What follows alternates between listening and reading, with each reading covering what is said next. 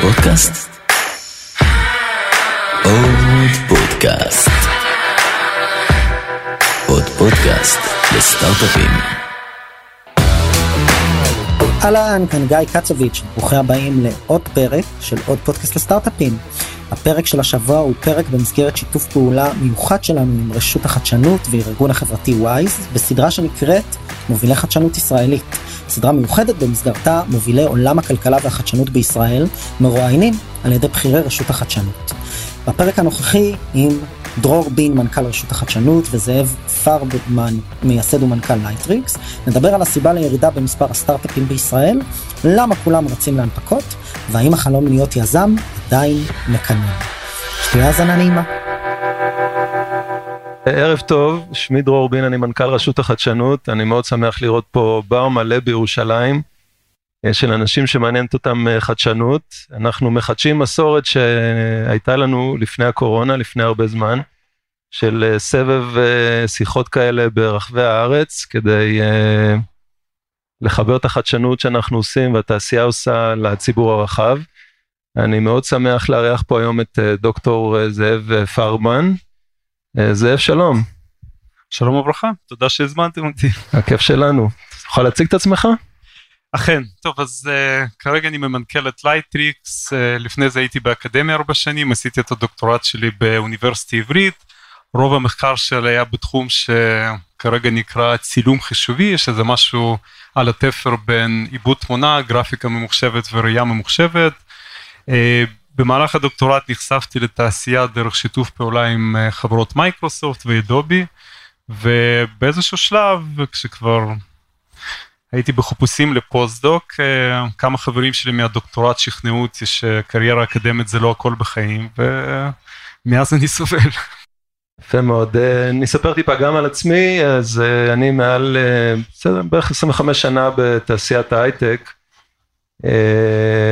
התחלתי את הקריירה שלי בחברת ייעוץ לאסטרטגיה עסקית של דור, שעבדה עם חברות הייטק שלפני 25 שנה רק למדו, עשו את הצעדים הראשונים של איך לצאת החוצה לעולם. ומה זה אומר אסטרטגיה גלובלית ואיך מתחרים בחברות ענק אה, מהעולם. אחרי זה הייתי הרבה שנים בתפקידים בכירים בקומברס, בין היתר סמנכ"ל המכירות הגלובלי, מכירות של כמעט מיליארד דולר. אה, בשנים האחרונות אה, מנכ"ל חברת רד בקבוצת אה, רד בינת, לפני זה גם בקרן הון סיכון ויולה ונצ'רס. אז אני תמיד אומר שראיתי את ההייטק גם כיועץ, גם כמשקיע וגם כמנהל, אז באתי להשלים את הסבב ולראות את ההייטק מהצד של הממשלה, אה, וקצת לעשות אה, גם שליחות למען המדינה, וזהו, זאב, אני שמח לראות אותך כאן הערב, ונתחיל קצת אה, בשאלות. בכבוד. בסדר? אז הקמתם את החברה בשנת 2013, חמישה חברים שהתחילו לצעוד ביחד. יוצאי אקדמיה, התנהלתם שנתיים במודל bootstrap, אה, כלומר מימנתם את עצמכם, אה, ואפילו המודל הזה זכה להיות business case בהרווארד, שזה כבוד בפני עצמו, בלי קשר למה יצא מהדבר הזה. אז אה, נשמח אם תספר לנו קצת על לייטריקס אה, ועל המודל של ה bootstrap שהפעלתם. דרך אגב פה קצת חיבור אליך. בסוף מודל ה bootstrap המשקיע הראשון שלנו זאת אומרת היה ויולה ונצ'רס כן אז אפשר גם לדבר על זה אחרי זה. טוב אז אני אחזור שוב לימי הדוקטורט. אה, היינו קבוצה של חברים שבאמת רובנו התעסקנו בנושאים שכרגע לייטריקס עושה. האמת שאולי זו הזדמנות לקחת צעד אחורה ולספר בכלל מה לייטריקס עושה. אז אה, כשהקמנו את החברה הייתה לנו איזושהי תזה שאז הייתה משונה זה שנה באמת הייתה סוף 2012 ומובייל הגיע לעולם ואנחנו בדוקטורט המון התעסקנו ביצירה של אלגוריתמים מתקדמים לעיבוד תמונה וחלק גדול מהלקוחות של האלגוריתמים האלה זה באותו זמן היו כלים מקצוענים כמו פוטושופ, אילוסטרייטור, כלים שחברת אדובי מייצרת, אוטודסק מייצרת וכולי. לנו איזשהו רעיון שאנשים עם הזמן במובייל ירצו לייצר תוכן. לערוך תמונות, לערוך וידאוים, לייצר פרויקטים שמשלבים מוזיקה, סאונד וכולי. עכשיו אני יודע שבימינו בימי טיק טוק בימים של רשתות חברתיות שהן מלאות בתוכן ויזואלי זה נראה טריוויאלי באותו זמן זה לא היה טריוויאלי אנשים חשבו שאולי מובייל תהיה אה, רשת אה, זאת אומרת אולי מובייל זה תהיה פלטפורמה טובה לרשתות חברתיות, אולי למשחקים אבל לא ליצירת קונטנט. אנחנו כן חשבנו שעם הזמן נמצא דרך להתגבר מעל המגבלות הטכנולוגיות של הפלטפורמה ונמצא דרך uh, לגרום לאנשים יצירתיים לעשות קונטנט מגניב. אבל אז הייתה תזה לא טריוויאלית. בכל מקרה, השנה 2012 אנחנו כזה לקראת סוף הדוקטורט, אה, אני נורא לא התעניינתי בתעשייה וסטארט-אפים, כל הדבר הזה זר לי לחלוטין, ואני פשוט ממש זוכר את הערב, שזה היה לילה, שקרה אצלי ה switch המנטלי, היינו באיזושהי תקופה מאוד עצימה עם בחור בשם ירון אינגר, שהוא אחד המייסדים של לייטריקס והסמנכ"ל הטכנולוגיות של החברה. עבדנו מאוד קשה לאיזשהו מאמר ברמה כזאת ששכחנו מכל החיים האחרים שלנו, הכוונה היינו יוצאים מהמעבדה שלנו באוניברסיטה מתישהו, לא יודע מה, כזה באמצע הלילה, הולכים הביתה דרך ערך המצלבה, זאת אומרת, אה, בנות זוג שלנו אז כזה די התייאשו עלינו, ממש היינו שקועים בתוך הפרויקט הזה, פשוט היינו הולכים, כל הזמן מדברים על זה, כל הזמן חושבים על זה. ובאיזשהו שלב אני זוכר איזה לילה אחד, הלכנו ביחד, עברנו, זאת אומרת, ירון היה גר ברחבי, אני בנחלאות. פשוט עברנו ליד עמק המצלבה והוא אמר לי תקשיב אתה יודע שאם היינו עובדים כל כך קשה מחוץ לאקדמיה היינו מיליונרים כן עכשיו זה נשמע מגוחך אבל אה, זה הפעם הראשונה שאני בכלל שקלתי משהו שהוא לא אקדמיה כי די ברור לי טוב בסדר אני מסיים דוקטורט הולך לעשות אה, post-doc חוזר בתקווה מקבל משרה. זה לא סתם הייתה לכם התגלות בעמק המצלבה. אה, אפשר לראות את זה ככה. בדיעבד אכן זה סיפור טוב אמ, אבל אז אה, כן החלטנו שזה משהו מעניין הלכנו לדבר עם המנחים שלנו באוניברסיטה ובהתחלה בכלל אמרנו להם חבר'ה תקשיבו אה, תנו לנו לעשות פרויקט מסחרי בנגיד רבע מהזמן ובסופו של דבר כל הצדדים מהר מאוד השתכנעו שמאוד קשה לשים קריירה אקדמית וקריירה עסקית במקשה אחת. ו... אחד המנחים שלי לדוקטורט פרופסור רענן פטל פה מעברית הוא הטביע איזה משהו שאנחנו עדיין בחברה משתמשים בו כממש מושג זה נקרא מבחן המקלחת כן הוא די בא אליי ולירון אמר תקשיבו בסוף בתור חוקר באוניברסיטה כשאתה חוזר בערב הביתה יש משהו אחד שמעניין אותך מספיק שאתה תמשיך לחשוב עליו במקלחת כן אתה לא יכול לחצות את ליבך לשתיים כן אף פעם אתה לא חושב על שתי דברים במקלחת. אז בדקנו מסתבר שהוא צודק אתה לא יכול לחשוב על שתי דברים במקלחת ולכן החלטנו שאנחנו עוזבים את האקדמיה מקימים את לייטריקס וככה התחלנו עכשיו אנחנו הרגשנו שכל הרעיון שלנו אז הרגיש לנו מאוד ספקולטיבי לא היה שוק למה שאנחנו עושים כן? זאת אומרת כל הסיפור הזה שאנשים ירצו לעשות תוכן במובייל לערוך תמונות לערוך וידאוים היה מאוד חדש זה גם הסיבה שלא רצינו לפנות למשקיעים. ו... בסוף היינו חברה זולה, כל אחד שם כמה אלפי שקלים, קנינו שולחן נוסף בדירות שהיו לנו, זאת אומרת, סחורות שהיו לנו בנחלאות, והתחלנו לעבוד. נשמע פשוט. רק ללכת בלילה ויש רעיונות טובים.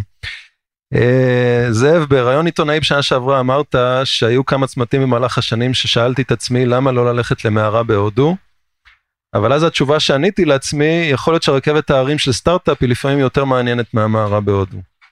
בוא, בוא תספר לנו איך זה להיות uh, מנכ"ל של חברה צומחת בישראל. טוב, אחרי זה אבל תספר לי מה הסיבה שלך לא ללכת להודו כי אני מבין שכבר היית שם נכון. הייתי וחזרתי.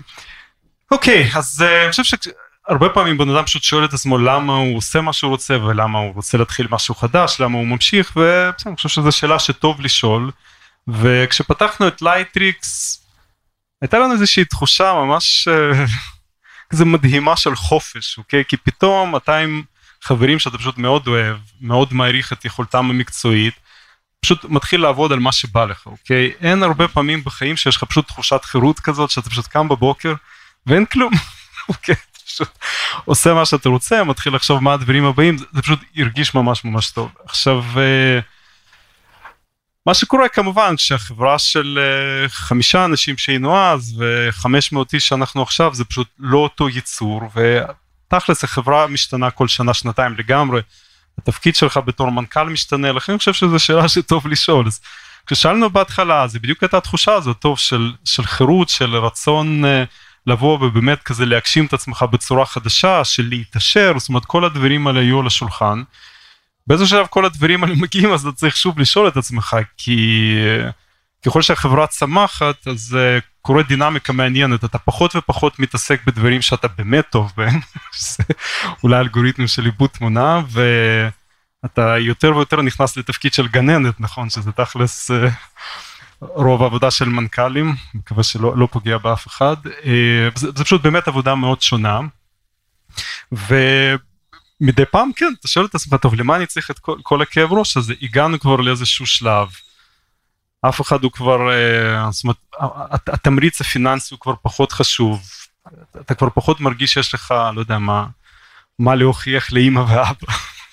צריך לתת איזושהי תשובה חדשה לשאלות האלה, והמערה בהודו לי תמיד הייתה קוסמת, כן, אני פשוט אוהב לשבת בשקט ולקרוא ספרים, וזה לא, לא מאוד השתנה מאז, ש, מאז שהייתי סטודנט, ובאיזשהו שלב, לפחות זו התשובה שאני אומר כרגע, אולי מחר היא תשתנה, אה, רכבת הערים של הייטק יש בה פשוט משהו מאוד מעניין אם אתה לומד להתמודד איתה זה פשוט נותן לך איזה שהם בונוסים לדברים אחרים בחיים. פשוט אני אתן לכם דוגמה זאת אומרת זה מרוץ מאוד עצים עם המון חוסר ודאות ומתי שאת נגיד אתה מגיע דרך אגב זה לא רק אני באמת מדבר מהיכרות עם, עם הרבה מנכ"לים אחרים של סטארט-אפים אתה מגיע למצב שאתה חוזר הביתה ואתה לא מצליח לישון.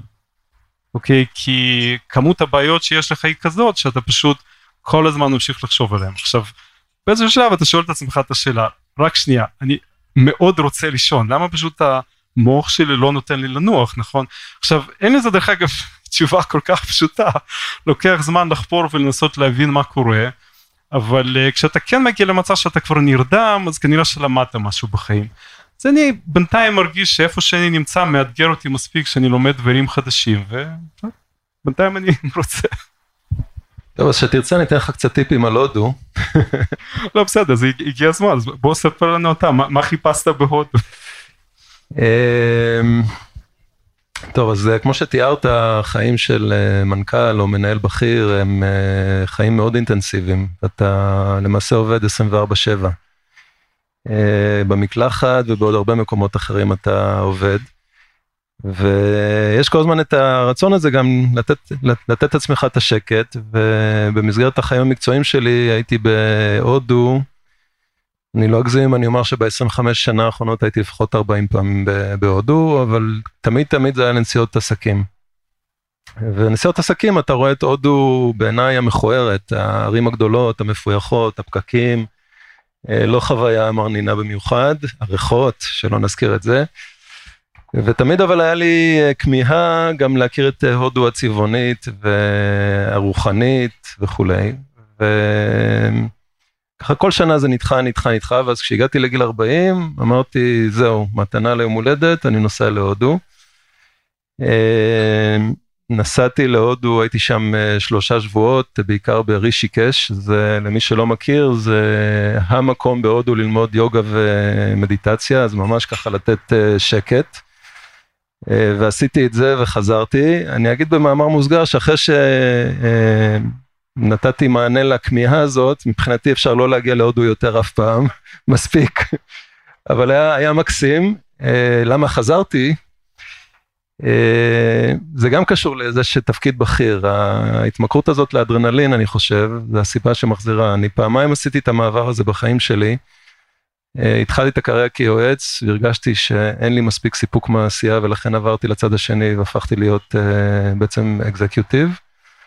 וגם uh, בשלב המאוחר יותר נכנסתי לוויולה ונצ'ר כמשקיע וגם הרגשתי שחסר לי הסיפוק של העשייה, המורכבות של, ה... כמו שאתה מתאר בדיוק, שאתה כל כך עסוק באין ספור בעיות ואתה בסוף הולך ופותר אותן אחת אחת וגורם לצוות שלך להתפתח ולפתור אותן. אז לסיפוק הזה לא הצלחתי למצוא אה, מענה בהודו ולכן אה, חזרתי והמשכתי. אבל זה שווה לעשות את ההפסקה הזאת אה, מדי פעם. טוב אז אחרי עשור שחיכית אחרי ההודו הרוחנית עכשיו הגעת לירושלים הרוחנית. כן, לא פה יש הרבה אדרנלין. החודשים האחרונים היו מאוד אינטנסיביים. אה, טוב זאב, השאלה הבאה שלי, אה, זו שאלה שממש אה, נוגעת לתחום העיסוק של הרשות. דבר שמאוד משמח אותנו בשנים האחרונות, זה לראות את השינוי פאזה של ההייטק הישראלי. אם בעבר מרבית חברות הסטארט-אפ שקמו הייתה להם פונקציית מטרה להגיע לאקזיט המיוחל, להימכר לאיזה חברה רב-לאומית גדולה, אנחנו רואים היום אה, הרבה יותר סבלנות גם של היזמים וגם של המשקיעים והרצון שלהם לבנות אה, חברות גדולות, שלמות, שמנוהלות מישראל, שהן לא רק מרכז פיתוח, אלא יש בהן מגוון תעסוקתי וכולי. ואני חושב שלייטריקס אה, זה דוגמה מצוינת לזה, ואנחנו ברשות החדשנות מאוד שמחים על זה ומאוד מנסים ליצור את הסביבה שתאפשר להרבה חברות שלמות וגדולות לצמוח בישראל. אז מעניין אותי לשמוע מהזווית שלך, כ- כיזם, כמנכ"ל של החברה, מה השיקולים שלך, למה לא עשית אקזיט מהר, למה החלטת לרוץ את כל הדרך, מה החוויה של באמת לעבור משלב סטארט-אפ לשלב של חברה גדולה, זה, זה כמו שאמרת, אני חושב גם קודם, גם מה שאתה צריך לעשות כמנכ"ל משתנה בכל אחד מהשלבים האלה של החברה, אז נשמח לשמוע את זה. בשלבים המוקדמים היינו כמה פעמים בתהליך שבאמת חברות גדולות רצו לקנות אותנו אבל אז נפל לי האסימון שאם אתה עושה אקזיט הם מצפים ממך ארבע שנים לעבוד אצלם. עכשיו זה, זה נראה לי זה כזה deal breaker. כן מה עם החירות. אה, אבל אה, בצורה כזה קצת יותר רצינית אני חושב שב-20 שנה האחרונות ההייטק הישראלי עבר שינוי די רציני. אה, כשאנחנו כבר נגיד פתחנו את החברה והתחלנו להסתכל על אה, אלה שבאו לפנינו, אני חושב שכבר היו דוגמאות של חברות uh, מאוד רציניות שקמו וצמחו כאן, כן, כבר, כבר היה את מובילאיי, וזאת אומרת פרופסור אמנון שעשוע היה בעברית, לקחתי קורסים אצלו, אז זה, זה היו סיפורים שאנחנו הכרנו, והיה את וויקס כמובן, חברה ש... חברת קונסומר שצמחה בישראל, שזה גם uh, לא טריוויאלי. לכן היה לנו ברור שבסדר המגבלות שבעבר חשבו שחלות על הייטק ישראלי אולי חלקם נבעו מזה שבסדר האקוסיסטם לא היה ברמת מצ'וריטי מסוים ובמהלך השנים האלה פשוט המון דברים נפתרו נגיד שבסדר אנחנו התחלנו לחפש את המימון הראשוני בישראל אז ללא ספק כבר היו הרבה קרנות הון סיכון של שלבים מוקדמים אבל למשל כן הורגש מחסור במשקיעים של שלבים יותר מאוחרים, זאת אומרת לא, לא הייתה פשוט כמות כזו של capital בישראל, אבל אז, שזה ממש כבר אתה יכול להגיד שזה אחרי, לא יודע מה, 2014-2015 כן התחילו להיכנס קרנות אמריקאיות ענקיות לישראל, נכון, כמו Insight וכולי, עד שפתאום אנחנו נמצאים במצב שאולי בהמשך נדבר עליו, שאני חושב שאולי יש לנו קצת יותר מדי כסף בשלב הזה, נכון שהוא, נמצאים בפועל בסיטואציה שה ecosystem שלנו לא מספיק גדול, כדי להכיל את כל ה capital הזה, אבל זה פתאום בעיה אחרת. אבל בכל מקרה, אני חושב שאם אנחנו מסתכלים על אה, כל ה ecosystem, הוא ב-20 שנה האחרונות עבר כברת דרך, וזה שאנחנו לא ממהרים למכור, זה בכלל שיש לנו את האופציה להמשיך להצמיח את החברה, לגייס הון בכמות שאנחנו צריכים כדי לעשות את זה. אני חושב שכשאנחנו מדברים עם היזמים של אה, שנות התשעים, זה פשוט לא היה על הפרק, אז הם, לא חושב שהייתה להם המון ברירה. כן. אתה אומר בעצם אה, גם היה לכם role אה, models, כבר עשו את זה לפניכם אז ידעתם שזה אפשרי וגם האמצעים שעמדו ב ecosystem.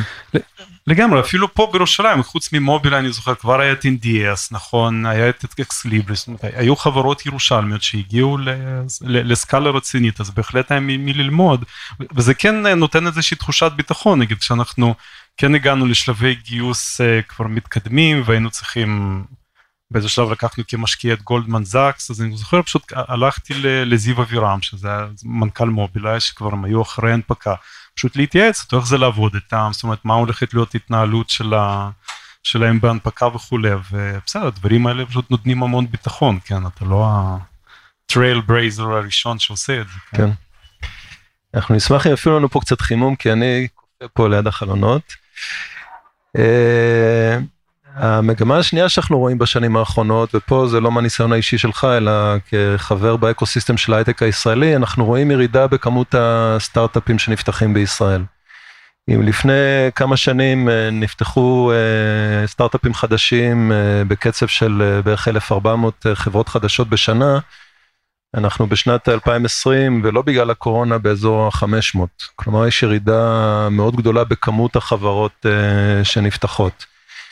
אה, איך אתה רואה את זה כעוד פעם חבר באקוסיסטם, מה דעתך על התופעה הזאת? כשהשאלה הזו עולה, הסיפור הראשון שעולה לי לראש זה אה, שינוי באופי של חברות רב-לאומיות והדרך שבה הן פועלות. אם לפני 30 שנה, אה, או בוא נלך עוד יותר אחורה, נגיד 40 שנה, לעידן נגיד של מייקרוסופט והצמיחה של ה giants אה, מהדור הזה, בסדר, החברה הדומיננטית באותו זמן הייתה IBM. IBM בסדר, יודעת לעשות אה, הרבה דברים טוב, לרוץ מאוד מהר זה אף פעם לא הייתה התכונה המאוד חזקה שלהם. לכן אני חושב שזה השאיר המון מרחב תמרון לסטארט-אפים, כי פשוט החברות הגדולות, משהו ב-DNA שלהם לא אפשר להם לזוז מהר. כשאנחנו מסתכל, מסתכלים על ענקי התעשייה המודרניים, שדרך אגב מייקרוסופט עדיין שם למרבה התדהימה, אבל יש לנו גם את פייסבוק, את אפל, את גוגל, אה, וכולי, החבר'ה האלה יש להם עדיין המון מה-DNA של סטארט-אפ והם יודעים לזוז מאוד מאוד מהר. עכשיו הדבר הזה בפועל מאפשר כמה קשיים, קודם כל כשיש רעיונות שהם כזה קריטיים לעסק שלהם הם כבר פשוט לא משאירים את זה לשולחן לסטארט-אפים כשהם מזהים את זה אז בסדר הם יודעים לזוז מאוד מהר. והדבר השני שהחברות האלה נהיו פשוט מאוד אגרסיביים בגיוס של ההון האנושי. אה, אה, אני לא, לא מדבר בישראל זאת אומרת יש לי זאת אומרת, אח שלי הוא גם מנכ"ל של חברה שהוא פתח והוא רוב החברה שלו נמצאת בבולגריה והוא תיאר לי באיזשהו שלב איך זה הרגיש כשהחברות האלה הגיעו בהתחלה לסופיה ואז לעיר השנייה בגדולה בבולגריה נדמה לי שזה פלובדיב שרוב האנשים לא שמעו עליה אבל הם עדיין דוחפים אפילו לשם. זאת אומרת כל מקום שיש טאלנט הם רוצים לגייס את זה. אז מחד, מצד אחד זה כזה כל הכבוד להם ואני חושב שמבחינה עסקית רואים את זה כן? זה חברות ששוות טריליוני דולרים דברים שלא ראינו לפני זה. מצד שני אני חושב שבימינו לרגולטורים מתחיל להיות יותר ויותר ברור זה נותן לחבר'ה לכוח שלא נראה בעבר. כן? שכרגע כזה קצת כולם שוברים את הראש מה לעשות איתו כי אם אנחנו באמת באופן אובייקטיבי חושבים מה יכולת ההשפעה של העולם של אה, מרק צקרברג אז זה, זה, זה מניח הרבה מעבר למדינות אה, מדינות ריבוניות מסוימות זה אתגר לא אולי פשוט. אולי רובן כן. אני חושב שנגעת בנקודה מאוד חשובה העובדה שיש פה חברות רב לאומיות אה, כל כך חזקות אה, בעצם נותנות לאנשים צעירים מקום שאפשר להוציא אל הפועל הרבה מאוד יזמות וחדשנות במקום שיש לו מותג חזק וריץ' לעולם ומשלם טוב את המשכורות. אז אה, כמישהו שהתנסה בלהוביל חברה, מה העצה שלך לאדם צעיר שיוצא היום אה, מהלימודים? ללכת לסטארט-אפ או ללכת למרכז פיתוח של אה, אחד הגדולים?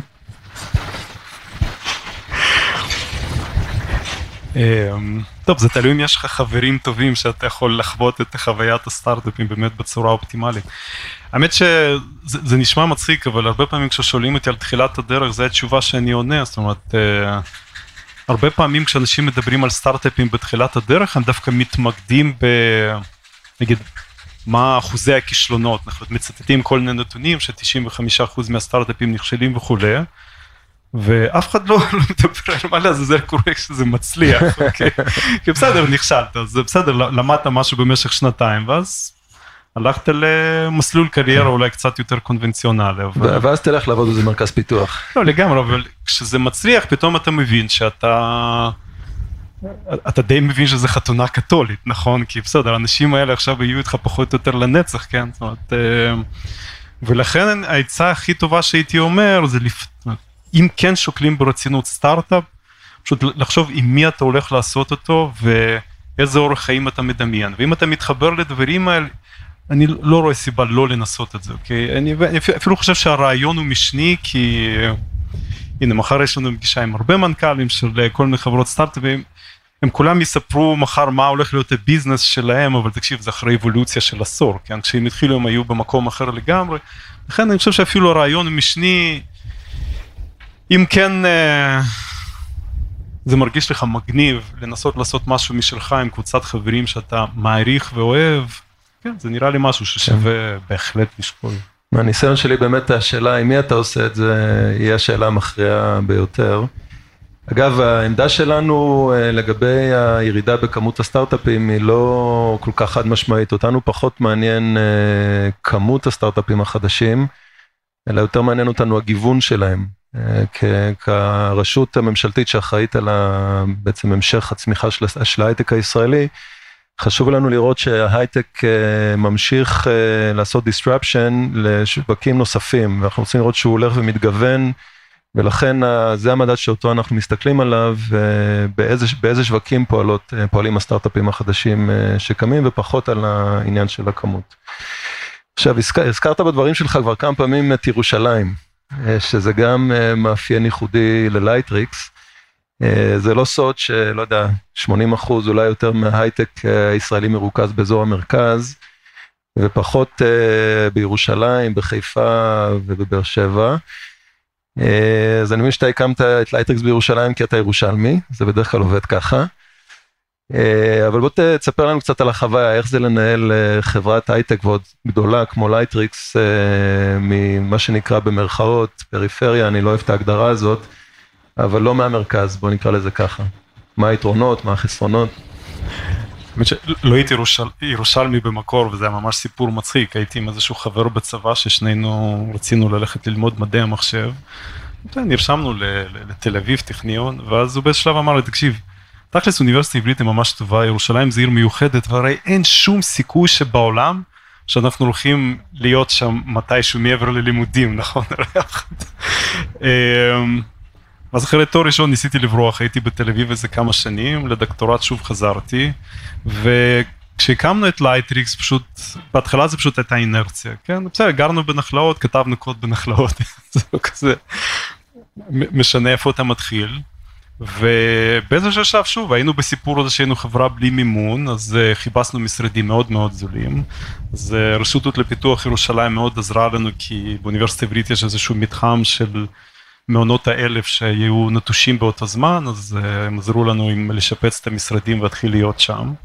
ואז באמת כשכבר כן היו לנו הכנסות משמעותיות וכולי, אז הייתה איזושהי נקודה שהתחלנו לחשוב, טוב, אנחנו נשארים בירושלים, אנחנו הולכים למקום אחר. ואז פשוט הבנו שלהיות בתוך אוניברסיטה עברית ולהיות בקשר טוב עם בצלאל שמשם אנחנו פשוט מגייסים המון uh, מעצבים אומרת, uh, גם של תוכן גם של מוצר uh, פשוט יתרון עצום בכל הסיפור הזה של מלחמה על טלנט. לכן עם הזמן פיתחנו מערכת יחסים מאוד טובה גם באוניברסיטה עברית גם עם בצלאל באוניברסיטה עברית אנחנו נמצאים ב... advisory board של הבית ספר שכל הזמן זאת אומרת, מייעץ על תוכניות לימודים וכולי. ומבחינתנו היכולת הזאת להגיע כל הזמן לאנשים צעירים הכי מוכשרים שרק סיימו את הלימודים, זה יתרון תחרותי מספיק גדול שמצדיק את הישורות בירושלים. עכשיו זה יוצא לנו לא מעט בעיות אחרות כי קשה לנו מאוד בירושלים לגייס נגיד אנשים סיניור למשרות שאנחנו צריכים. בטח כרגע כשהמלחמה על ההון האנושי בישראל היא פשוט שוברת כל שיאים. בסדר, אנחנו נאלצים לחפש פתרונות אז uh, יש לנו עם הזמן פתחנו עוד משרד בחיפה ויש לנו משרדים ב... בלונדון ובסין ובניו יורק אבל uh, אנחנו עדיין מאוד מאמינים שאוניברסיטה עברית ובצלאל זה פשוט מוסדות מובילים בתחומם ולהיות קרוב לידם לשתף איתם פעולה זה פשוט יתרון תחרותי. כן אז הזכרת באמת את המחסור בהון האנושי שאני חושב שהוא היום האתגר מספר אחד by far בהייטק הישראלי. ואמרת שאתם בעצם מתגברים על זה דרך חיבור מאוד טוב לאקדמיה פה בירושלים וגם פתיחה של מרכזים נוספים. יש דברים נוספים שאתם אתם לוקחים גם אנשים שהם לא בוגרי אקדמיה, אתם עושים בעצמכם הכשרות.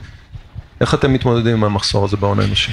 תראה, אני חייב להגיד לך שאנחנו הגענו למצב שאנחנו בוחנים ומנסים כזה כל כיוון אפשרי, אנחנו מנסים להכשיר אנשים שהם אנשים מוכשרים אבל לא מהתחומים הרלוונטיים, אנחנו...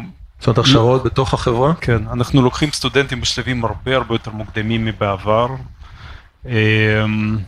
אנחנו כרגע שוקלים נקרא לזה דברים עוד יותר דרסטיים, זאת אומרת בשיתוף פעולה עם, עם בצלאל והעברית, נגיד באוניברסיטה העברית אנחנו פשוט מתחילים להעביר קורסים, אוקיי, כדי uh, שגם אנשים ילמדו דברים שהם רלוונטיים לתעשייה, ואז בסדר, כמובן שלא כולם יבואו לעבוד אצלנו, אבל לפחות אלה שיבואו יהיה לזה איזשהו ידע רלוונטי. Um, זה, זה אתגר עצום, אני לא חושב ש... שוב, כשתשמע את השיחה מחר אתה רק תשמע שכולם מתלוננים, כן? אנחנו הגענו פשוט למצב שכמות ההון שזרמה לישראל היא לא מרגישה פרופורציונלית לכמות ההון האנושי שאנחנו יכולים לבוא ולהכשיר בפרק זמן כל כך קצר. כן, לגמרי. אה, שאלה אחרונה מהצד שלי זה, ולייטריקס הגיע כבר למועדון של הגדולים, מה שנקרא, של החברות הגדולות יותר, המצליחות יותר אה, בישראל. אתה חושב שלחברות הייטק גדולות יש גם אה, תפקיד חברתי, או שהתפקיד שלהם הוא רק להצליח? באיזשהו שלב, שוב, לא לי שום רקע בביזנס, אבל uh, ככל שהחברה צמחה הבנתי שאני צריך להשלים פערים פה ושם, אז לקחתי קצת ספרים מהקורסים של uh, מנהל עסקים. ואני זוכר באיזשהו שלב, טוב זה היה ספר באנגלית, לא בטוח שאני אצליח לנסח את זה נכון בעברית, אז uh, כששאלו מה המטרה של התאגיד, בכלל, זאת אומרת, של, של חברה, של תאגיד, אז התשובה הייתה...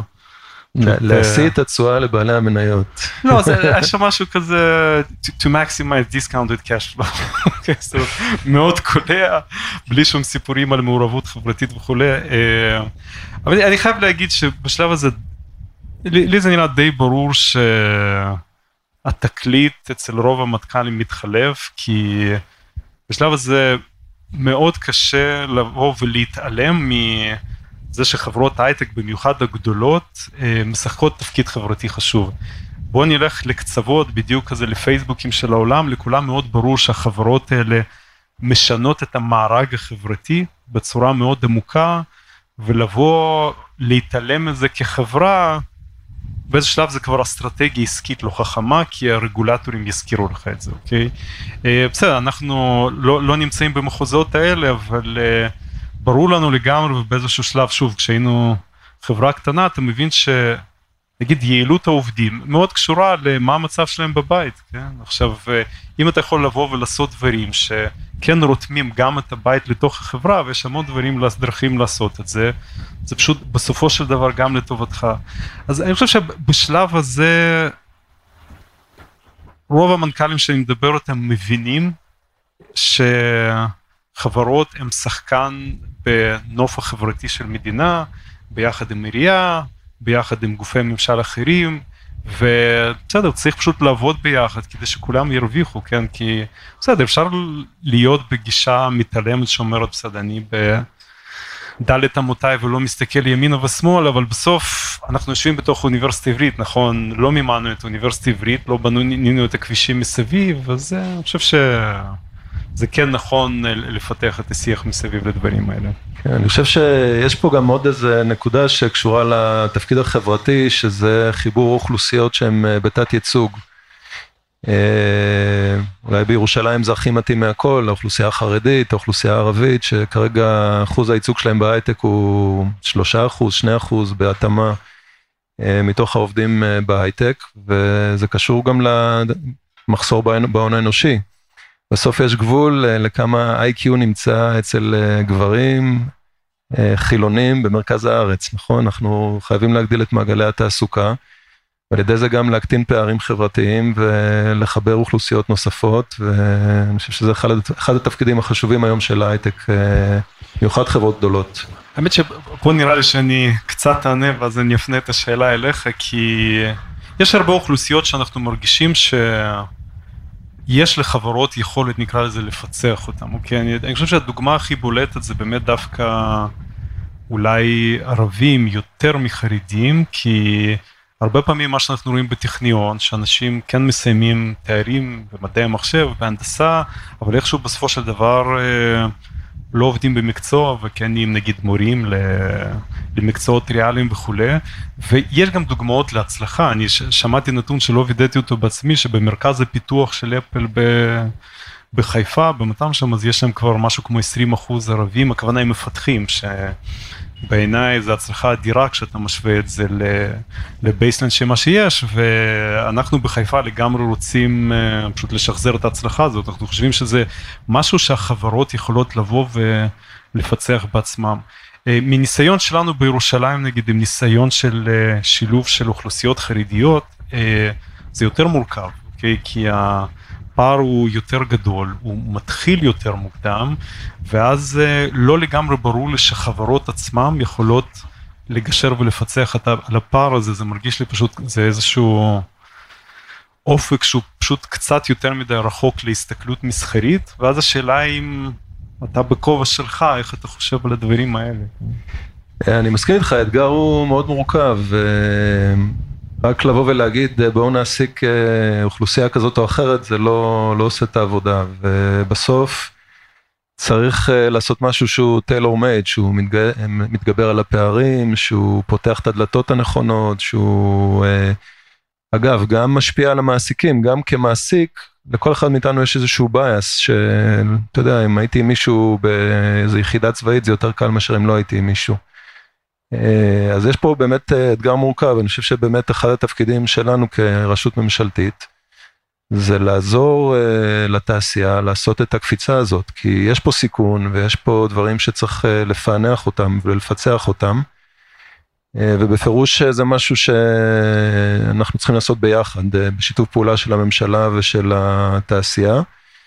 אה, אנחנו ממש בימים אלה סיימנו קול קורא לתעשייה, גם למעסיקים וגם לגופי הכשרה והשמה, על בין היתר איך לשלב אוכלוסיות בתת ייצוג.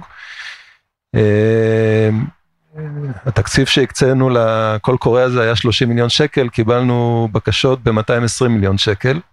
זאת אומרת לפחות אה, הרבה גופים בתעשייה חושבים שהם יודעים איך לעשות את זה, אז עכשיו אנחנו צריכים לבחור את התוכניות הטובות ולעזור להם להתממן.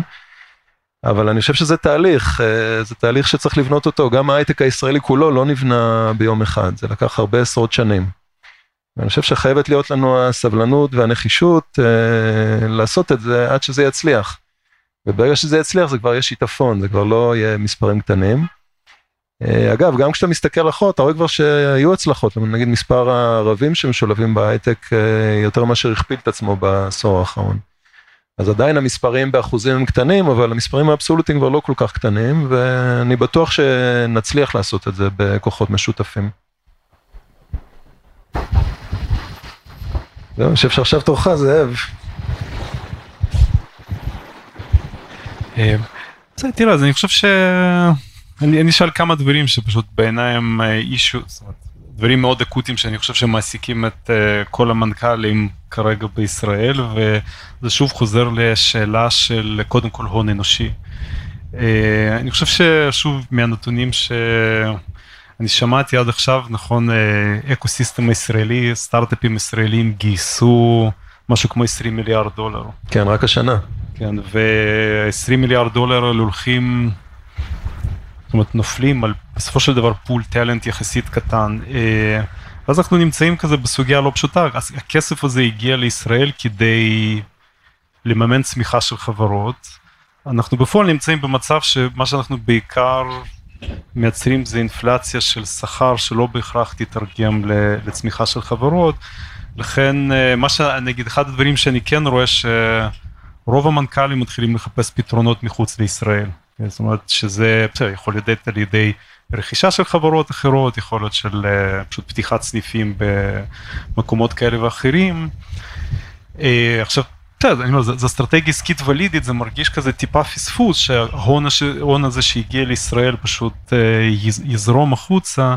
השאלה שלי פשוט באמת, א', איך אתה חושב על זה באופן כללי, על ניתוח של המצב במקרו, ואז מה לדעתך המקום של, ה... זאת אומרת, של הממשל, אם בכלל, אה, בהתערבויות בסוגיות האלה. כן. אה, טוב, אז אני מסכים לכל ההבחנות שלך לכמה מצב אה, חמור ואקוטי ושחבל שעשרות אלפי משרות אה, בורחות לחו"ל במקום אה, להיות פה. הבעיה היא מאוד מורכבת. אה, רק כדי לסבר את האוזן, אה, היום מועסקים בהייטק הישראלי בסך הכל 330 אלף איש. אה, בשנים האחרונות אה, קצב הצמיחה של המועסקים הוא בערך 6% אה, בשנה. כדי להמשיך את אותו קצב צמיחה לחמש שנים הקרובות, זה אומר שההייטק צריך עוד 150 אלף איש. הוא צריך לגדול ב-50 אחוז. זה מספרים דמיוניים.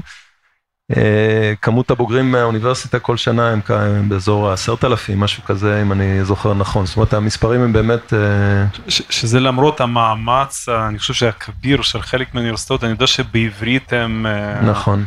זאת אומרת, הצליחו לבוא וכל פעם להגדיל את המחלקה למדעי המחשב לממדים די אסטרונומיים וזה עדיין לא מספיק, אז אני חושב ששם אנחנו מגיעים לקצה האלסטיות של המערכת. כן, אני חושב שהם עשו עבודה מדהימה והם הגדילו מאוד את הקפסיטי, אבל אני חושב שאפשר עוד, אה, וצריך לפרק את החסמים. אז אה, בגדול כשה...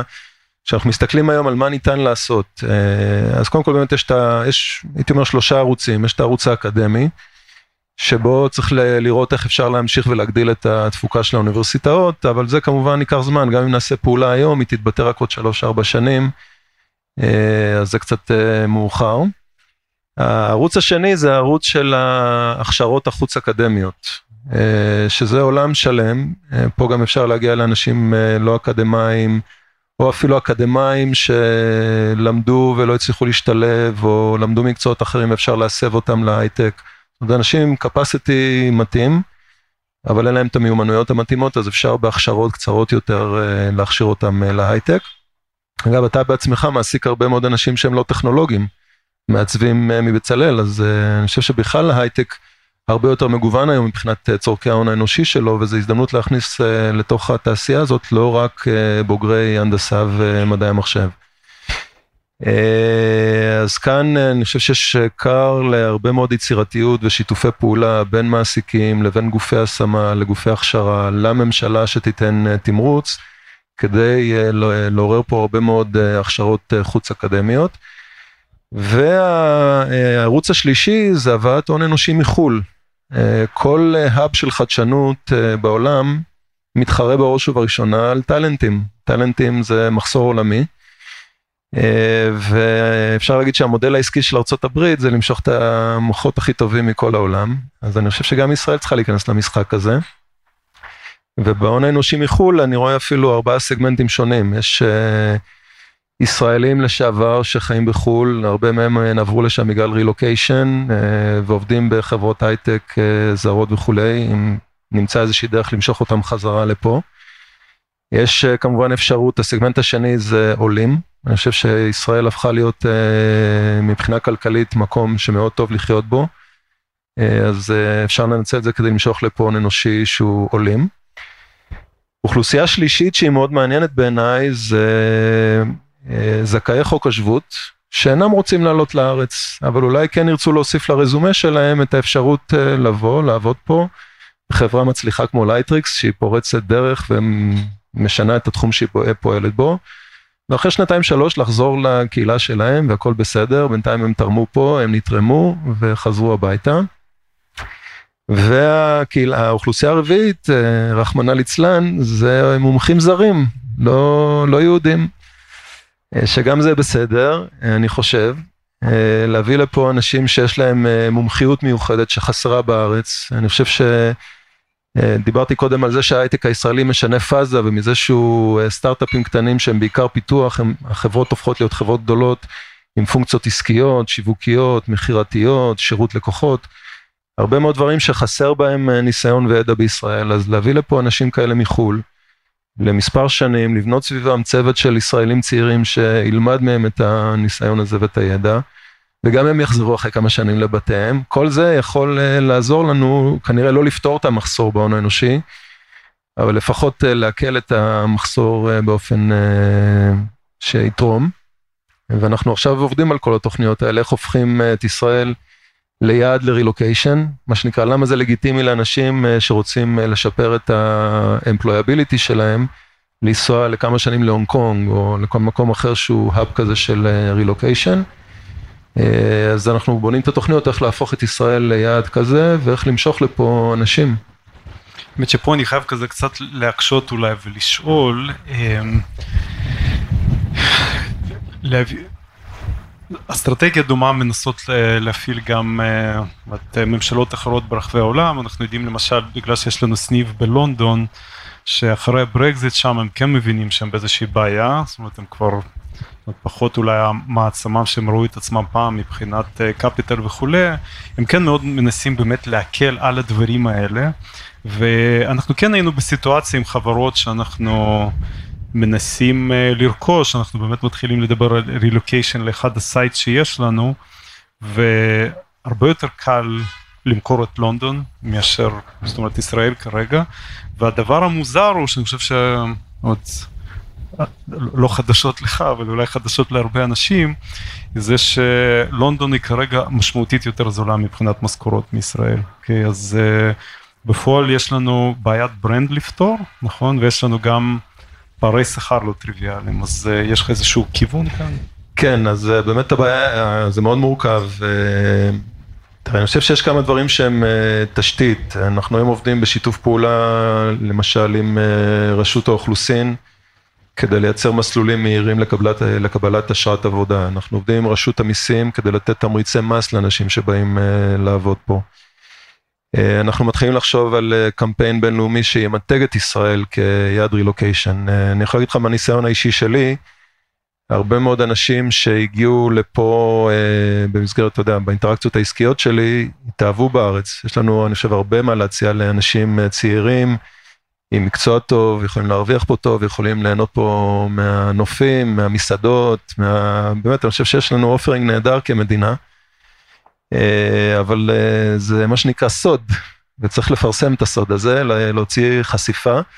אז יש פה עניין של קמפיין בינלאומי שיפרסם, אה, ימתג את ישראל כיעד לרילוקיישן. רילוקיישן to innovation nation, לא יודע, משהו מהסוג הזה. אה, ואני חושב שמעל הכל יש פה מחסור ב... אוקיי, אה, אתה מנכ"ל, אני הייתי מנכ"ל, אם הייתי בא לסמנכ"לית משאבי אנוש שלי ואומר לה, תביא לי עכשיו 20 איש מחוץ לארץ, היא לא הייתה יודעת איפה להתחיל. זאת אומרת, יש חברות השמה שיודעות להביא כוח אדם בישראל, גם יש חברות השמה שיודעות לגייס לי אנשים בחו"ל, אבל אין חברות השמה שיודעות אה, לאתר אנשים בחו"ל ולהביא אותם לפה. ולתת, לעזור להם בכל המעטפת ולעזור בליווי שלהם פה בארץ, כלומר אין, אין היום את האקוסיסטם הזה. ואני חושב שזה אחד הדברים שאנחנו צריכים uh, לתמרץ כדי שייווצר, אקוסיסטם של חברות שזה ה-day job שלהם, לדעת לאתר, להכווין, uh, לחבר לחברות ולהביא את האנשים uh, לפה. ואז אני חושב שזה יכול להתחיל להתגלגל, ושוב, בהתחלה זה יהיה כמויות קטנות, אני מקווה שברגע שזה יוכיח את עצמו זה גם יהיה כמויות הרבה יותר גדולות. כי אני חושב שמעבר לבעיה של המחסור האנושי, האנשים האלה מחו"ל יכולים באמת להביא לפה מיומנויות וידע, שפות שחסרות להייטק הישראלי ויכולות להשביח אותו. אני יכול להשחיל שאלה אחרונה לקראת הסוף? כן, כן, ודאי. אה, נושא התחבורה מטריד אותך? או-אה, מאוד. כי כשאנחנו מדברים על אה, כל הסיפור של להביא עוד אנשים, אוקיי, וכל ההשקעות האלה בהייטק וכולי, אני ראיתי איזשהו, שוב, אה, מחקר שנעשה לגבי מה קורה לתחבורה ב... כשנבנה נגיד עוד מגדל בתל אביב, אוקיי, והמצב שם, כמו שאנחנו יודעים, לא משהו, לא משהו כנראה בשום מקום בארץ. וכל הדברים האלה שאנחנו מדברים, אני חושב ש... אם אנחנו לא חושבים על הזווית של התשתיות, רק יחמירו את הבעיות האלה, נכון? אז השאלה אם אתה רואה את הנגיעה גם את הדברים האלה ובאיזה צורה. כן, אה, ודאי. אתה נוגע פה אפילו במשהו שהוא הרבה יותר רחב אה, לדעתי. אה, קודם כל, רק לשים את הדברים בפרספקטיבה, אני חושב שעיקר הבעיה של המחסור האנושי צריכה להיפתר על ידי ישראלים. יש עוד מספיק אוכלוסייה בארץ שלא שותפה להייטק, והמטרה הראשונה שלנו זה להגיע לשם, לאוכלוסיות האלה. בפריפריה החברתית והגיאוגרפית, וגם במרכז יש עוד אוכלוסיות שלא לא, לא נכנסו להייטק. כשאני מדבר על הון אנושי מחו"ל, אני לא מדבר עכשיו על אה, לא עשרות אלפים ולא מאות אלפים, זה כנראה ברמה יותר של אלפים, וכמו שאמרנו, זה גם לא מלאכה קלה להביא את האנשים האלה לפה. עכשיו, אה, אז אני, אז אני לא חושב שהם ישפיעו על הפקקים, יש לנו פקקים ברוך השם גם אה, בלי הכמה, הכמות הזאת של אנשים שתגיע מחו"ל, אבל בעיניי יש לישראל כל מיני בעיות. אחת הבעיות שהזכרת זה תחבורה, שכמובן לא כל הפתרון של הבעיות האלה זה על ידי טכנולוגיה או חדשנות טכנולוגית, אבל אה, חלק מהפתרון יכול להגיע על ידי חדשנות אה, טכנולוגית. אה, למשל בעיות תחבורה, ממשלת ישראל עכשיו הולכת לשים עשרות מיליארדי שקלים על תשתיות, אני חושב שניקח אחוזון מזה ונמנף את האספלט ואת הבטון על ידי טכנולוגיה, אז אפשר לפתור את הבעיה בצורה יותר טובה. אה, וזה מתחבר לאיזושהי בעיה אסטרטגית בעיניי בהייטק. אה, אני חושב שבהרבה מאוד חברות הייטק ישראליות אה, מסיימות לפתח את המוצרים בארץ. הרבה פעמים גם במימון של רשות החדשנות, וברגע שמסיימים את הפיתוח, מלבישים מישהו בחליפה, אומרים לו תעבור לדבר באנגלית, מעלים אותו על מטוס, ושולחים אותו לחפש את הלקוחות הראשונים בדרך כלל בארצות הברית, לפעמים באירופה, ולמעשה מדלגים על המשק הישראלי. ונוצר פה מצב שהוא בעיניי אסטרטגית בעייתי שטכנולוגיה ישראלית בהרבה מאוד מקרים אינה מיושמת בישראל. וזה תורם להיווצרות של אותה כלכלה דואלית והפערים הגדולים שהולכים ונפתחים. וכשאתה שואל את עצמך, אגב, אני חטאתי באותה, באותו חטא כשהייתי מנכ"ל, כי אתה תמיד חושב על השוק הגדול, ישראל זה שוק אה, מאוד קטן, הלקוחות פה מאוד תובעניים, וגם יש פה כמה אתגרים אה, אובייקטיביים, אה, הרגולציה לא בדיוק קלה וקשה מאוד למצוא אתרי הרצה. ואני חושב שיש לנו פה משימה לראות איך אנחנו מחברים את ההייטק הישראלי לכלכלה הישראלית.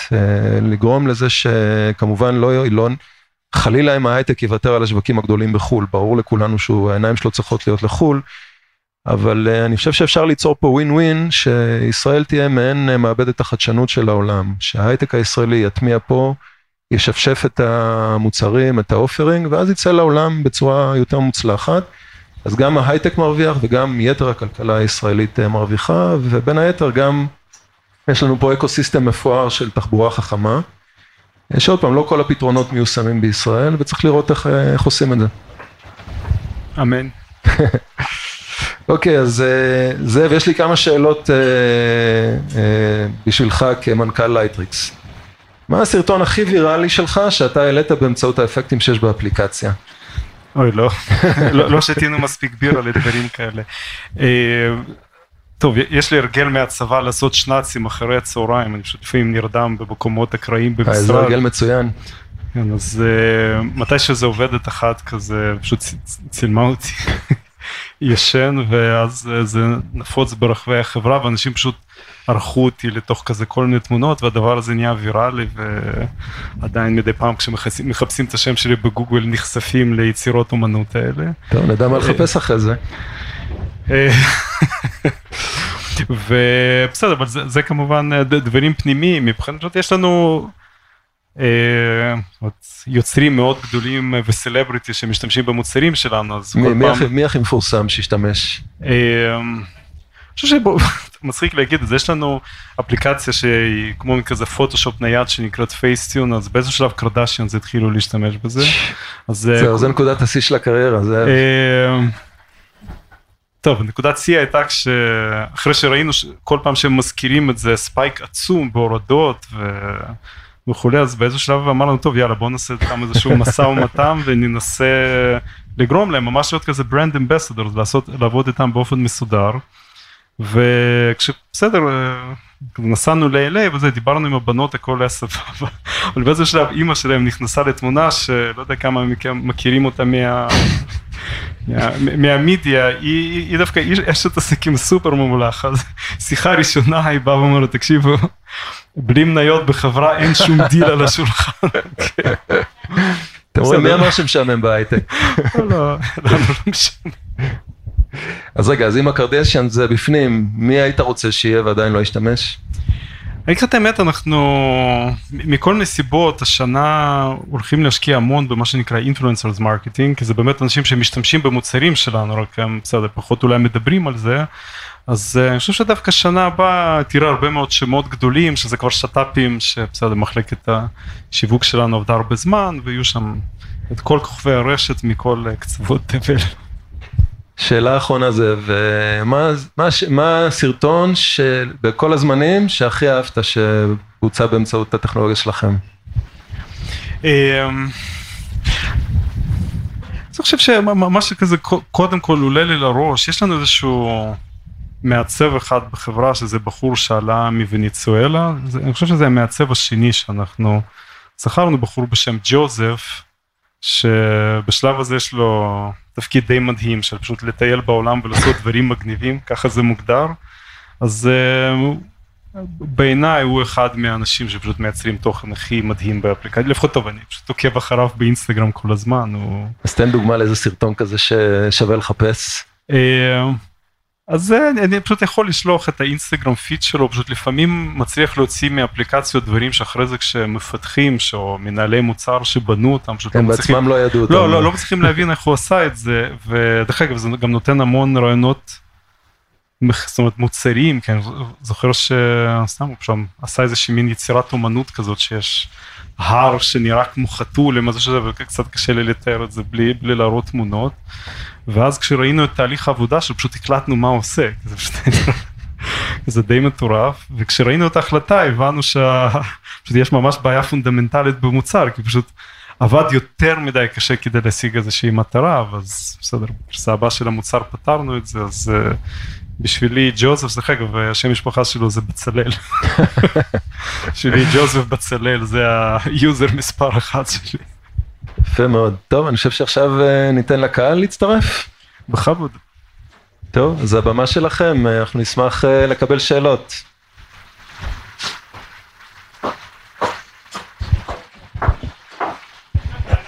אני זאת שמדרבנת אתכם לשאול, אוקיי? אבל אם מישהו שואל, נשמח שהוא יגיע לכאן וישמעו אותו במיקרופון.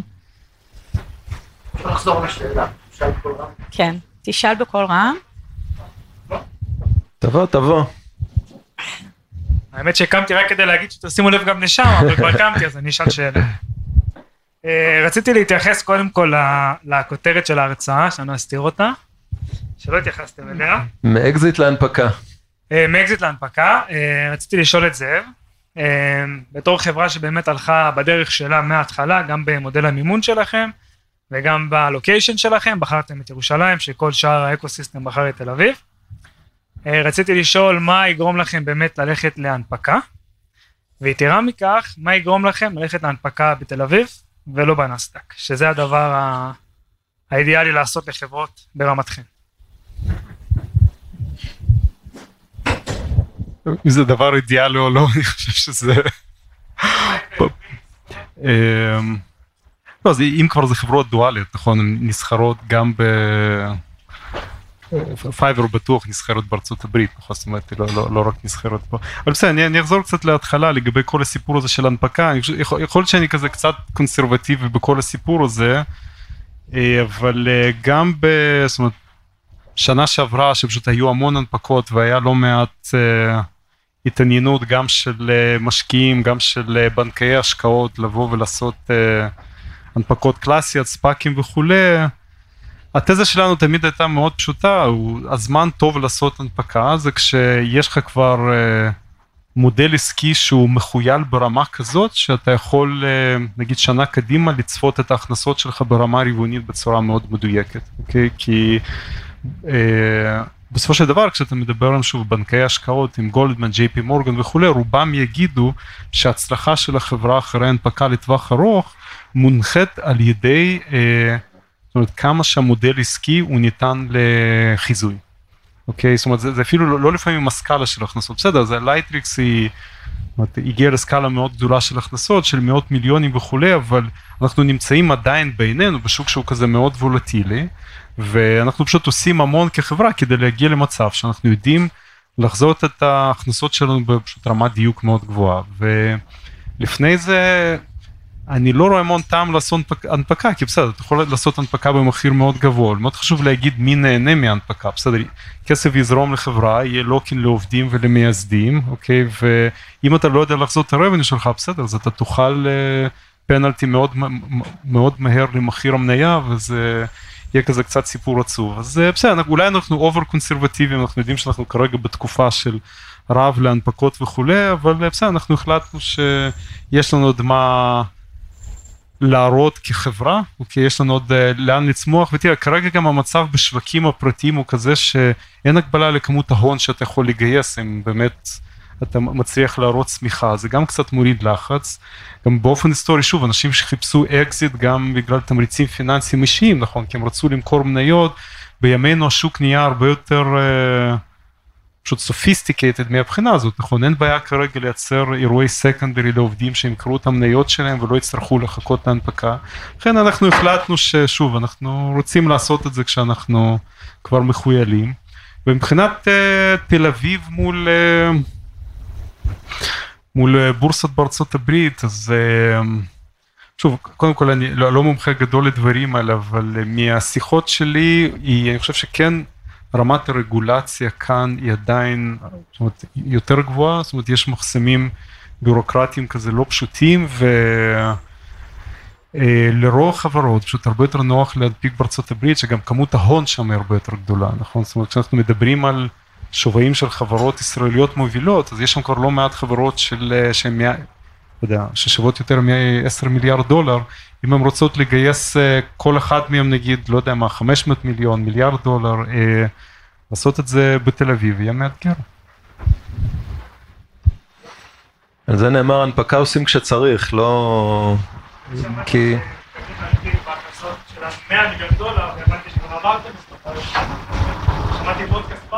כן. אני יכול להגיד לך מניסיון אישי ש... כן, אה, בעצם נאמר שהוא שמע שלייטריקס תנפיק כבר כשהיא תגיע להכנסות של 100 מיליון דולר ומזמן עברתם את זה ואיך זה שלא הנפקתם. אז uh, הנפקה זה להיות חברה ציבורית uh, בנסדק זה עול מאוד גדול. זאת אומרת אתה עושה את זה רק אם אתה באמת צריך את ההון. אם חברה יודעת לייצר את ההון שהיא צריכה כדי להמשיך לצמוח. uh, או אורגנית או על ידי זה שהיא עושה רכישות עוד פעם מהכסף שהיא בעצמה מייצרת זה מצב נהדר אני מאחל לכם שתוכלו להמשיך בזה עוד הרבה זמן. כי uh, להיות מונפק בנסדק זה גם uh, קודם כל עלות בפני עצמה וגם uh, כל הזמן לשרת משקיעים. שלפעמים יכולים אה, להיות לא כל כך אה, נחמדים בציפיות שלהם מהחברה ולהסיט את החברה מהכיוון שהיא רוצה ללכת. אז אה, הנפקה בעיניי זה לא פונקציית מטרה, זה אמצעי להנפיק. תראה, גם עוד משהו להוסיף כאן, כשאנחנו התחלנו את החברה, אני קצת הזכרתי על החברות שהסתכלנו עליהן כ-role models, הסתכלנו על אדובי, שזו חברה שהיא בונה כלים למקצוענים ליצירת תוכן. חשבנו שאנחנו נהיה אדובי של מוביל, היה לנו מאוד ברור מה הולך להיות המודל העסקי שלנו. והאסימון שנפל לנו ב... הייתי אומר ממש כזה שנה האחרונה הוא זה שהפוטנציאל שאנחנו רואים הוא הרבה יותר גדול ממה שחשבנו בעבר, אוקיי? כי כשהגענו, בסדר, ל-100 מיליון דולר הכנסות, אז בסדר, ראינו איך אנחנו יכולים להגיע לכמה מאות מיליונים, אולי להגיע למיליארד דולר הכנסות ב-2025, לא ראינו 10 מיליארד דולר הכנסות בשום פרמוטציה של העולם. עכשיו, מה שקורה בנגיד, הייתי אומר, שנתיים האחרונות, יש איזשהו... Buzzword חדש בעולם שלנו שנקרא Creators Economy, אוקיי? שאיפה שזה פוגש אותנו, אנחנו פשוט רואים שהיוזרים שלנו, יש להם איזשהו שיפט ב mindset שלהם, אוקיי? אם לפני כמה שנים היינו שואלים את ה users שלנו, למה אתם בכלל מייצרים תוכן? 75% שלהם עשו את זה פשוט כ hobby ברשתות חברתיות, לא, לא, לא משהו מעבר לזה, זה שם פשוט איזשהו חסם גם ליכולת שלהם לשלם. אם אנחנו שואלים את ה users שלנו כרגע, רק 25% עושים את זה פשוט כ hobby, ו-75% יש להם איזשהו עניין של... אה, זאת אומרת, זה, זה, זה משהו כבר הרבה מעבר ל hobby, כן? חלקם influencers, חלקם רוצים להיות influencers, חלקם זה עסקים קטנים שמשהו באופי העסק שלהם הוא כזה שכל פעם מצריך מהם לייצר תוכן ויזואלי, ואז אנחנו פתאום רואים גם עוד המון אה, שירותים שאנחנו יכולים למכור ליוזרים האלה שהם כבר הולכים הרבה מעבר לרק ליצור תוכן, אוקיי? עכשיו בעינינו פשוט הפוטנציאל שם הוא עצום.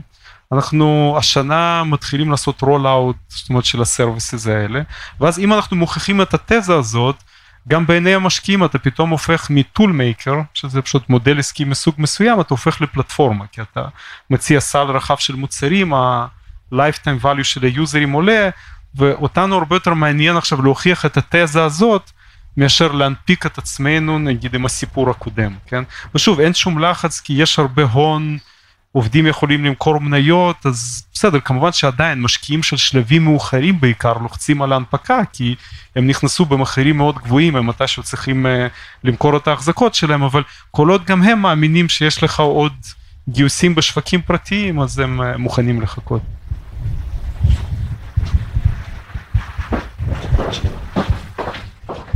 אהלן, אה, אז אני ירושלמי בגלל אשתי. הגעתי לפה ודי התאהבתי בעיר הזאת לפני כמה שנים, אה, אבל אני גם אה, יזם, גם משקיע וגם אה, בעולם ההייטק, ומעניין אותי לשאול אתכם, ירושלים, מה, למה אין פה יותר חברות? איפה המחסומים שמביאים, דיברתם על ערבים ועל חרדים, אבל אני יודע בתור, אני רואה את כל החברים של אשתי, שהם כזה בוגרי הליאדה, והם רובם 95 אחוז בתל אביב. אז מה, מה המחסומים שאתם רואים, אה, אפשר לענות על ירושלים, אפשר גם בכלל. למה, איך מפזרים את זה קצת? איך אה, גורמים לאקו-סיסטם פה אה, להיות קצת יותר חזק? מה אתם חושבים שהמחסומים ומה נכון לעשות? אוקיי. איך יוצרים קהילה של חדשנות, זה סוד שאף אחד לא יודע את התשובה אליו. היה לי לפני שבועיים שיחה עם אה, שר הכלכלה של איזה מדינה, לא, לא ננקוב בשמה, שאמר, אני לא מבין, באנו לפני כמה שנים, ישבנו ברשות החדשנות, רשמנו את כל הדברים שעשיתם ב-20 שנים האחרונות, העתקנו את הכל, עשינו את אותו דבר, ולא יוצא חדשנות. כאילו, אנחנו נותנים תמריצים ומסלולים וזה, אבל אין לנו... תסביר לי למה זה לא עובד. עכשיו, לך תסביר לו למה זה לא עובד. אף אחד לא באמת יודע איך אה, נוצרת, אה, איך נוצר אקו סיסטם של אה, חדשנות. מהניסיון שלנו, קודם כל לחדשנות יש נטייה להיות בהאבים, היא לא אוהבת להתפזר. משהו בזה שיזמים פוגשים בקלות משקיעים או פוגשים בקלות יזמים אחרים והון אנושי נמצא ותשתיות נמצאות.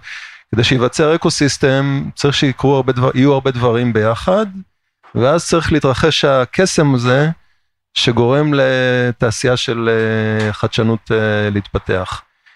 אה, וזה קרה בישראל, למזלנו הרב, אני חושב שזה היה שילוב של קודם כל יזמים מצוינים, משקיעים וגם מדיניות ממשלתית מאוד חכמה בחמישים שנים האחרונות. וזה קרה בעיקר במרכז, אבל זה צריך לקרות גם במקומות אחרים.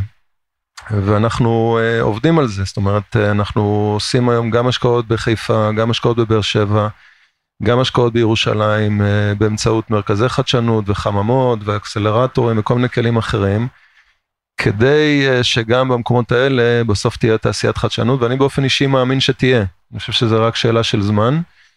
אה, ועוד פעם, התמדה, זה צריך, אה, עד, ש, עד שיווצר, אותה מסה קריטית שתגרום לזה שגם פה יהיה הייטק אה, מפואר, וגם אני חושב שכבר יש היום הייטק מפואר בירושלים, מובילאיי, לייטריקס, אקס ליבריס ועוד מספר חברות מאוד יפות, מאוד פורצות דרך, וזה ככה ייבנה שכבה על שכבה, וגם פה יהיה בסוף הרבה.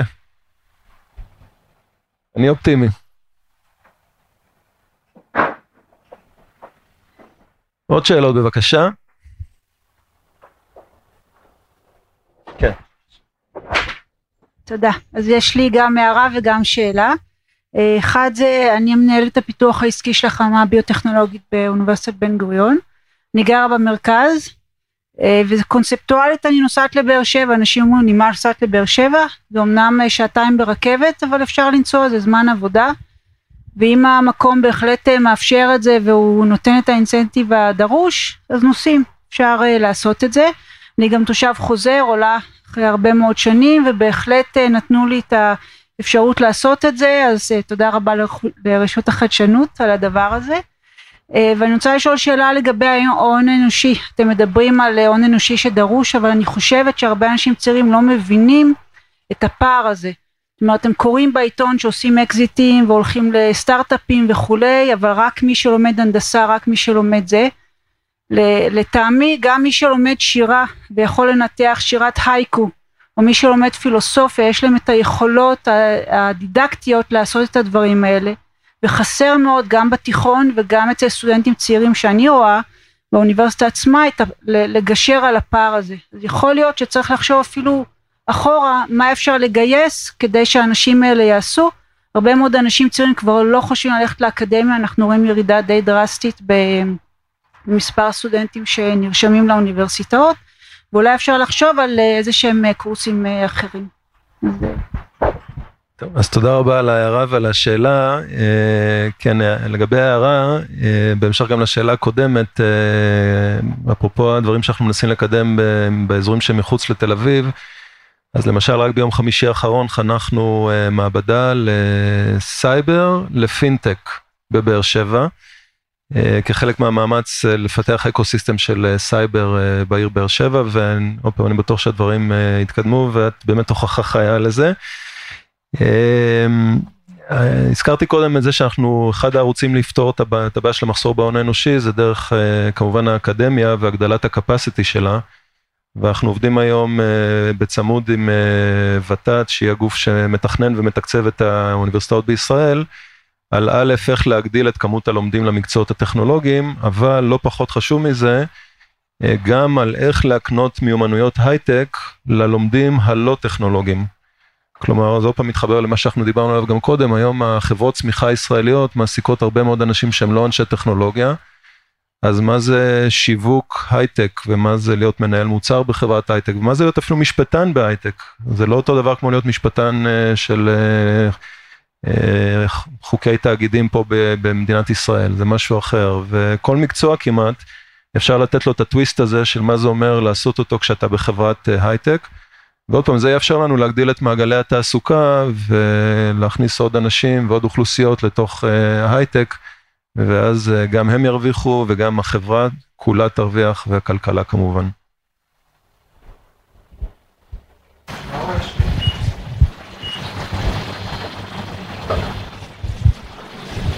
אה, רציתי לשאול, כי לכאורה נראה שענף ההייטק הוא מצב מצוין והעובדים שם מרוויחים הכי הרבה, אבל אה, בעצם אה, גם אם מסתכלים על הכלכלה, אז נגיד בתחילת פברואר היה הרבה דיבורים על שיש ציפיות לאינפלציה גבוהה, ואז כמעט כל החברות הטכנולוגיות בנסדק קרסו, ירדו בעשרות אחוזים, אם לא יותר מ-50 אחוז.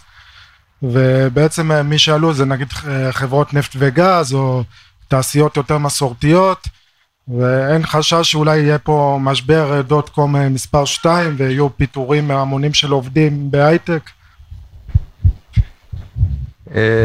טוב, בירושלים נאמר שלמי ניתנה הנבואה אחרי חורבן הבית, נכון? אז אני לא יודע להגיד אם יכולה להיות עוד התפוצצות של בועה או לא. אה, אבל בהחלט זה סיכון, אה, הכלכלה הישראלית היום אה, תלויה מאוד בהייטק. ואם חלילה יהיה מצב כזה, תרחיש כזה, הוא יכול להשפיע לרעה על כל הכלכלה. אני חושב אבל שהיום ההייטק הישראלי נמצא במקום אחר לעומת איפה שהוא היה בשנת 2000. בשנת 2000 היו פה בעיקר סטארט-אפים רזים. היום יש לנו ברוך השם הרבה חברות צמיחה שגייסו הרבה מאוד כסף, אז גם אם יהיה איזושהי ירידה בשווי או ירידה בביקושים, אני חושב שהחברות האלה יכולות אה, לצלוח את המשבר. כי בסופו של דבר החדשנות הטכנולוגית תמשיך להוביל את הכלכלה, גם אם יהיה, גם אם בתרחיש שלילי כזה תהיה התפוצצות של בועה, אז היא תהיה לכמה שנים ואחרי זה זה יחזור, הביקושים לטכנולוגיה לא ייעלמו, כי בסוף uh, זאת הדרך של המין האנושי להתקדם uh, קדימה. אז זו תשובה אחת. תשובה שנייה, שאני חושב שאסור לנו גם ל... לוותר במרכאות או להזניח את uh, שאר התעשייה הישראלית. ואנחנו עושים uh, הרבה מאוד עבודה שהמטרה שלה זה לדחוף גם את מה שנקרא התעשייה היצרנית. שהיא לא uh, עסקה עד היום במחקר ופיתוח, לכיוונים האלה של מחקר ופיתוח. כדי שהמוצרים שלה יהיו גם הם ברמה טכנולוגית גבוהה וברמת תחרות עולמית, וגם התעשייה היצרנית המסורתית תוכל להמשיך uh, להתקיים בהצלחה בישראל, ולא רק לתלות את כל הכלכלה על תעשיית ההייטק. אז הייתי אומר שזה שתי התשובות לשאלה שלך.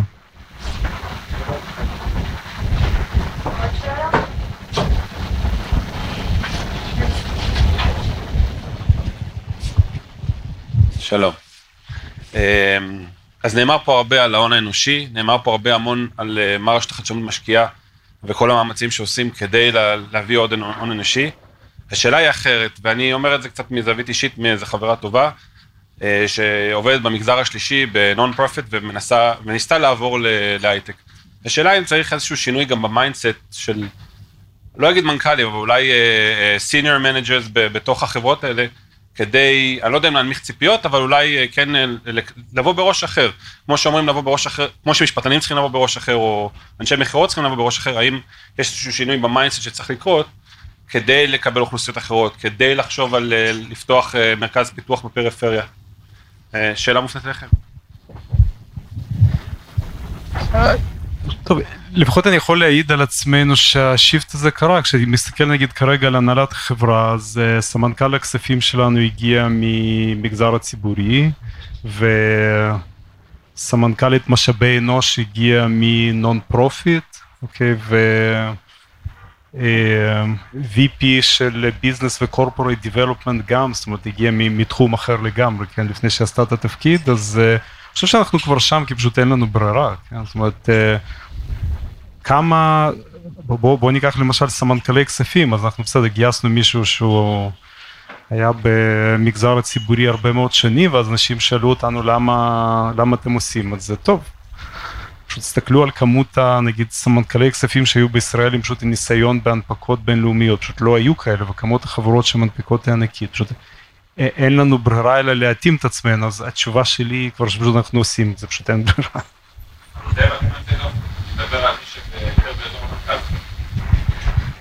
אני אמשיך את הקו של זה, ולא תהיה להם ברירה.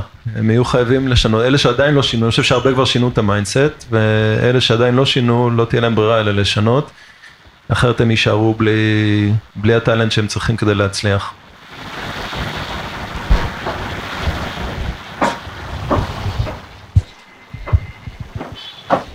היי. אה, בזמן שהחברות IT משגשגות ויש חדי קרן וכולי וכולי, החברות של Medical Devices, כפי שאני רואה אותן, הן אה, עדיין לא שם. הן אה, מדשדשות וקשה להן, והיכולת להתפתח כאן כשהרגולציה קשה, והיכולת להשיג ולייצר סייטים לניסויים קליניים מאוד מאוד מאוד קשה. מה הרשות עושה לטובת העניין הזה? אני רואה שאתה מדבר מניסיון אישי. טוב, אז אני לא אשאל את שם החברה. כן, אז קודם כל אני אסכים עם מה שאתה אומר. אני חושב שגם, כמו שאמרתי קודם, נורא קשה לחברות הייטק להטמיע את הטכנולוגיה שלהם בישראל. לא תמיד, אבל הרבה פעמים גם בגלל רגולציה שמקשה וגם בגלל קושי למצוא אתרי הרצה. אחד הדברים שהתחלנו לעשות ברשות בשנים האחרונות, אני דרך אגב חדש ברשות, אז אני מדבר על מה שקודמיי עשו, ומה שאנשים שהיום ברשות עושים, התחלנו לעבוד בשיתוף פעולה עם משרדי הממשלה השונים, כדי לייצר מה שאנחנו קוראים ארגזי חול. גם עם משרד הבריאות דרך אגב, ובתקופה של הקורונה היו המון פיילוטים כאלה עם משרד הבריאות. הרעיון הוא לייצר, א', אתר, לזהות אתרי הטמעה שבהם אפשר להתנסות עם טכנולוגיה, ובאותם אתרי הטמעה גם לייצר בועה של רגולציה נסיינית.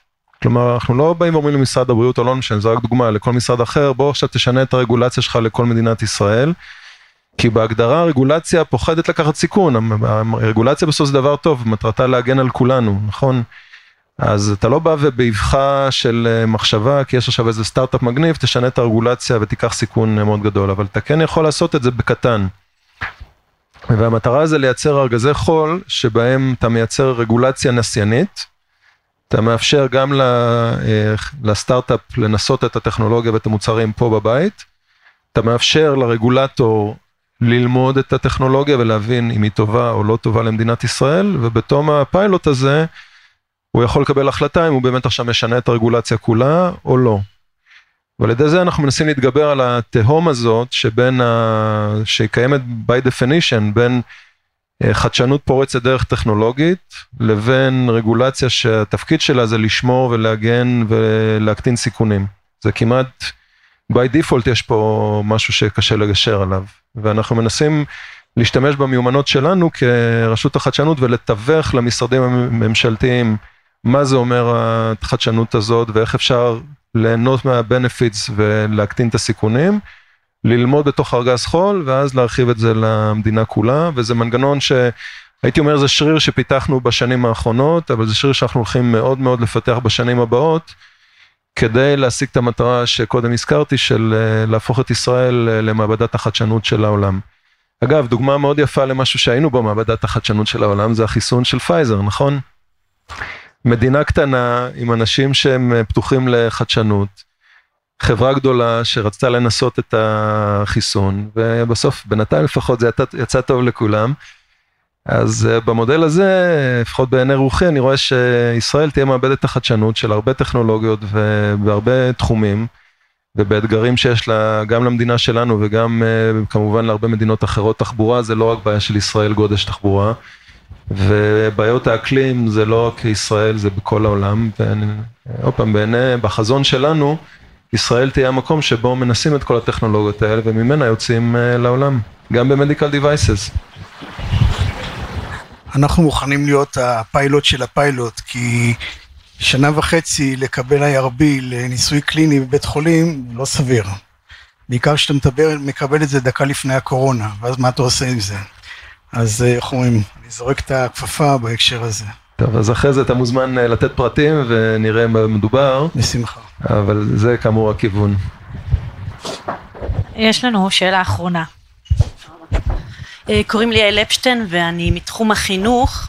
מה שאני רואה, אני, אני עובדת בתיכון בגדרה ואני רואה שמאוד חסרה תוכנית ואני חושבת שזה המקום פה של רשות החדשנות ואמרה פה גם גברת קודם מאוניברסיטת בן גוריון מאוד חשוב אה, ליצור תוכניות בתיכונים כי הנוער שלנו מאוד מוכשר אבל הרבה פעמים בתיכון זה בעצם בית ספר למה שנקרא לייצר ציונים אבל התלמידים מאוד יצירתיים אבל אין להם מה לעשות עם היצירתיות הזאת. אני חושבת שרשות החדשנות צריכה כבר ליצור תוכניות לעידוד, לעידוד יצירתיות וחדשנות כבר בתיכונים אז זה אני חושבת מאוד חשוב. תודה. אז אה, זה שאלה או הצהרה? אז השאלה איזה תוכניות חשבתם, או אוקיי. להערה ושאלה באותו זמן. אז קודם כל אני מסכים איתך, אני חושב שנכון מאוד לעשות את הדברים האלה. אה, אבל בסוף אה, גם הרשות כמו כל ארגון צריכה להחליט במה היא מתעסקת ובמה לא. אנחנו לא יכולים להחליף את כל גופי הממשלה. ואם אנחנו נתפזר יותר מדי אנחנו כנראה לא, לא נגיע לשום מקום. ואנחנו כרגע בהיבט של המחסור בהון האנושי מתמקדים, ב, כנראה נתמקד גם בשנים הקרובות בטווח זמן של אה, שנים בודדות כדי להביא אנשים לתוך, ה, לתוך ההייטק. כי כאמור הבעיה היא אקוטית, היא כואבת היום, היא גורמת לאובדן אה, משרות איכותיות בישראל כבר היום ואנחנו חייבים קודם כל להתמודד עם הבעיה הקשה הזאת. ויש גופים אחרים בממשלה שצריכים להתעסק עם הנושא הזה של ה... בעצם הכשר... הכוונה נקרא לזה, או פתיחת הסקרנות של הצעירים כבר במערכת החינוך לכיוונים האלה.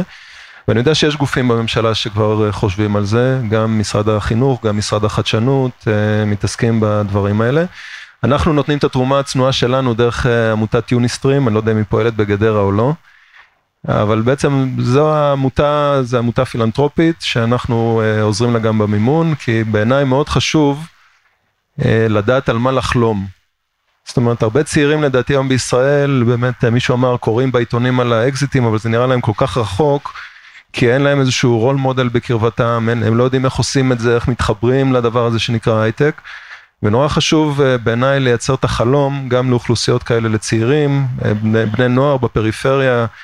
אה, שוב, גם הגיאוגרפית, גם החברתית, אה, וזה בדיוק מה שיוניסטרים עושה, ואנחנו אה, מאוד שמחים לרתום את המשאבים שלנו גם לעבודה שלהם. תודה רבה דרור וזאב. יש תודה. לנו עוד תשעה מפגשים עד תחילת ינואר, כולל בשבוע הראשון של ינואר. הכל באתר שלנו, אנחנו נשמח שתגיעו. תודה על הזמן. אני רוצה... אני רוצה להודות לזה ונהניתי מאוד, תודה. אני רוצה להודות לך, היה כיף. תודה.